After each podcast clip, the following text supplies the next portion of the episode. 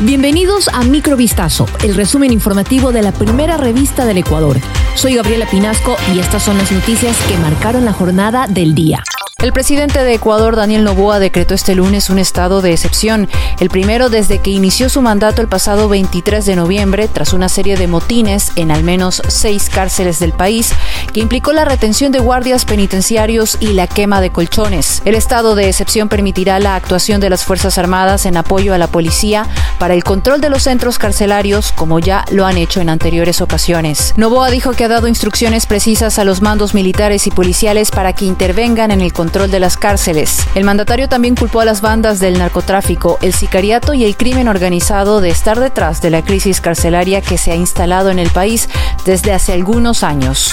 El paradero de alias Fito, líder de la banda delictiva Los Choneros, aún es incierto, luego de confirmarse este domingo su desaparición del pabellón de máxima seguridad de la cárcel regional en Guayaquil, en donde guardaba prisión. Sobre la fuga del cabecilla, cuyo nombre real es Adolfo Macías Villamar, se presume que hubo una infiltración de información acerca de un operativo de traslado del preso. Desde la mañana de ayer, agentes de la Policía Nacional y de las Fuerzas Armadas empezaron una intervención en el Centro de Rehabilitación Social Masculino Guayas número 4, que según indicó en un principio el SNAI se trataba de un operativo de control de armas. No obstante, en la redada se pudo percatar la no presencia de uno de los internos, dijo el general César Zapata, luego de una reunión urgente del Consejo de Seguridad sobre la suerte de alias Fito. Se presume que hubo infiltración fue lo que indicó el secretario de Comunicación de la Presidencia, Roberto Isurieta, este lunes. Desde la madrugada de este lunes, 8 de enero, se han registrado diferentes disturbios en varios centros de privación de libertad del país, que ha incluido la retención de un número indeterminado de guías penitenciarios, así como un incendio producido por presos. Luego de varias horas, el SNAI confirmó los incidentes e informó sobre las acciones ejecutadas. Al momento se conoce que se ha suscitado la retención de servidores del Cuerpo de Seguridad y Vigilancia penitenciaria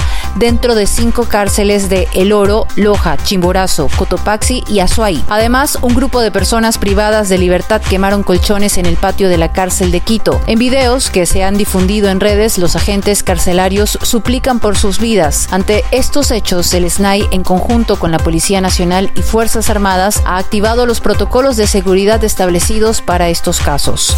Jair Lemos, exfutbolista juvenil del Barcelona SC, fue asesinado mientras se encontraba en un velorio en el sur de Guayaquil, según confirmó este lunes el club mediante una nota de pesar a los familiares y amigos del deportista. La nota, publicada en redes sociales, indica: Barcelona Sporting Club expresa su más sentido pésame a familiares y amigos de quien en vida fue jugador de nuestras categorías formativas, Jair Lemos. Según los familiares de Lemos, los presuntos asesinos llegaron hasta el sector Los Chavales en el sur de Guayaquil para acabar con la vida del joven en medio de los presentes durante un acto religioso. El futbolista tenía apenas 23 años de edad y jugaba como defensa. Desde muy pequeño ingresó al Barcelona Sporting Club pasando por todas las categorías juveniles hasta la reserva.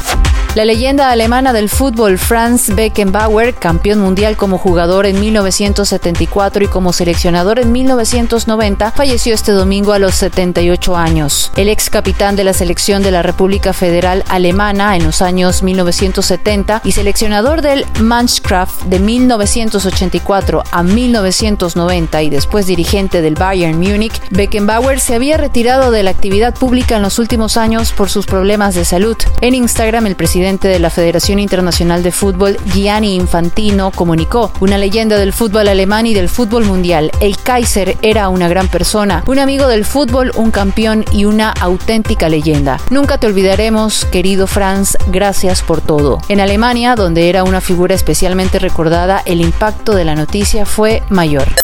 Esto fue Microvistazo, el resumen informativo de la primera revista del Ecuador. Volvemos mañana con más.